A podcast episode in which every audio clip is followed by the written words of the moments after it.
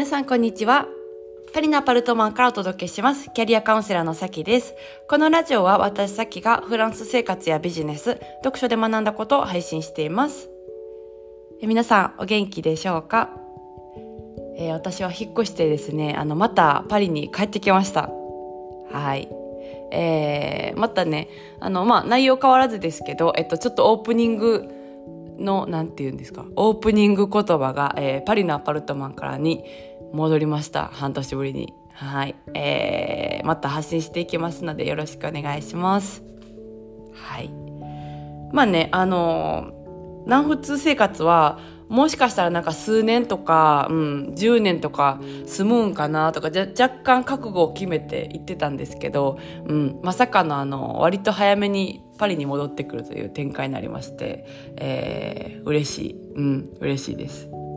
南仏もね、すごい好きだったんですけどね、まあどっちも好きですね。なんか、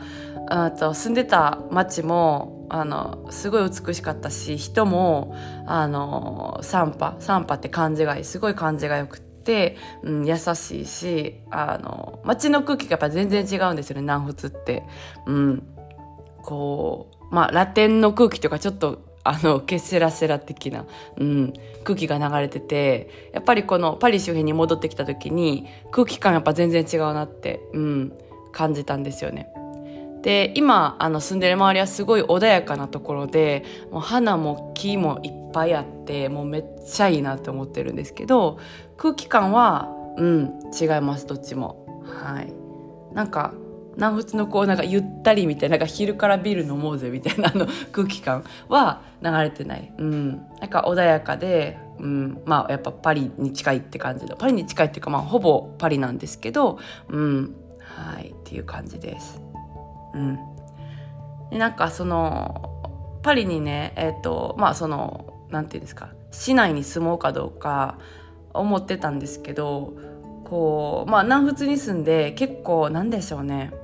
うん自然があるとこだったりとかうんと穏やかな場所っていうところが結構こう体にあってですね。住むところは、うん、ちょっとこうそういう緑があるところに住んで、まあ、市内にアクセスが結構すぐ行けるとこだったらいいなみたいな、はい、あのバランスをがいいところに取りたいなみたいな気持ちがあってはい。あの戻ってきたという、うん、次第でございます。はい。えー、っと、で、今日のあの、ポッドキャストのテーマなんですけれども、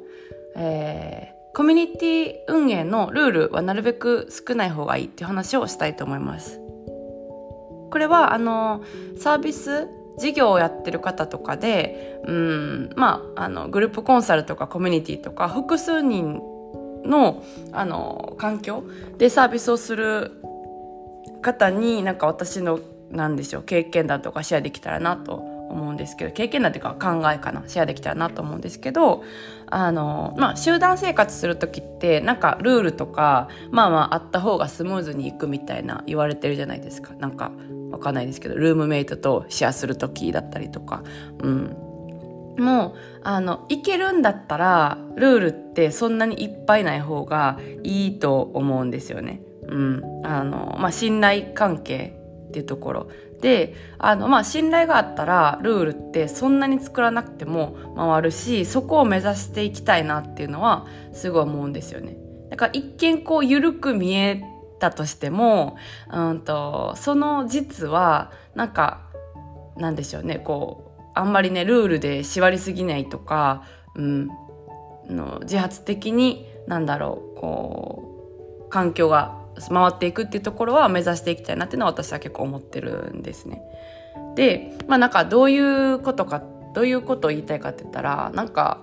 うん例えば、えー、学校でねその、まあ、いわゆる進学校とあのヤンキーがいっぱいある学校みたいなあのあるじゃないですか。であの進学校ってルール少ないと思うんですよ。であのまあなんていうヤンキー校みたいなあのところは結構ルールがいっぱいあると思うんですよね。なんかその身だしなみ検査身体検査だったりとかが結構あってなんかうんなんかわかんないですけど毎週そのチェックでカバンの中全部見るとかその登登下校の門のところであのなんか髪型だったりとか何かしらをあのチェックするみたいなのがあのあると思うんですけど、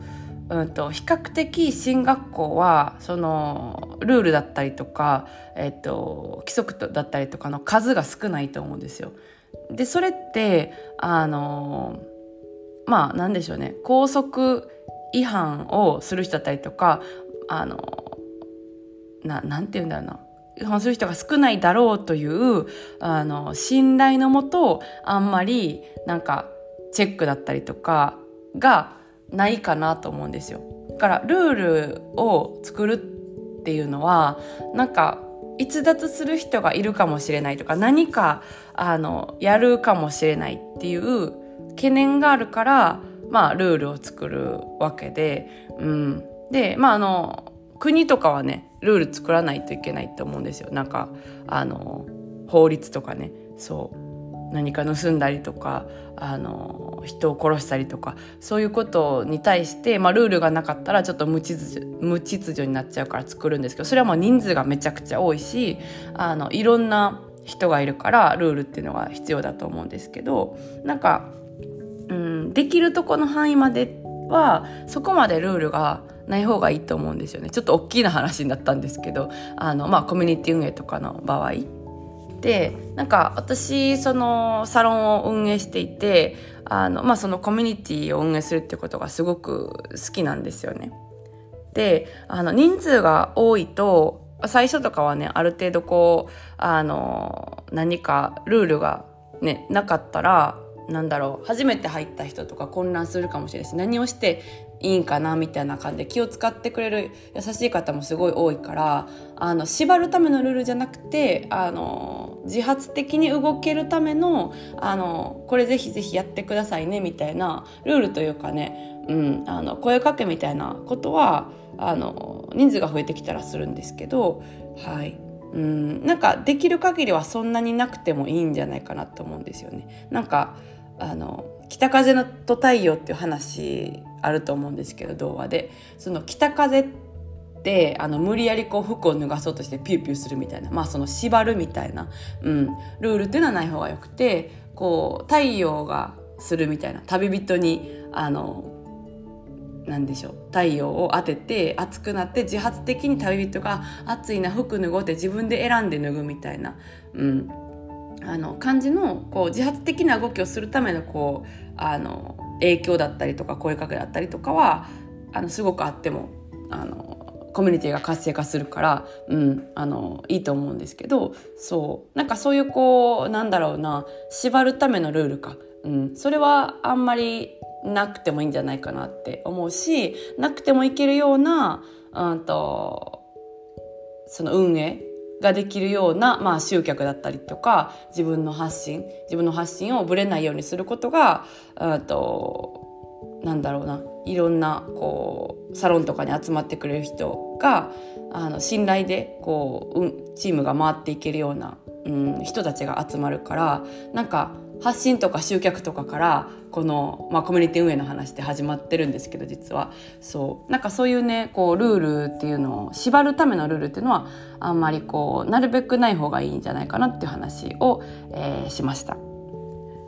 えそれでは今日はこの辺でそろそろお開きということでまた次回のポッドキャストでお会いしましょう。なんか久しぶりにあのちょっとビジネスっぽい話したかなみたいな。な はいあのサロンの中では結構してるんですけどうんポッドキャストではわりかしなんだろう心理学だったりとかうんマインドだったりとかねの話をよくしてると思うんですけど、えー、ちょっとまあそういう話もしてみました。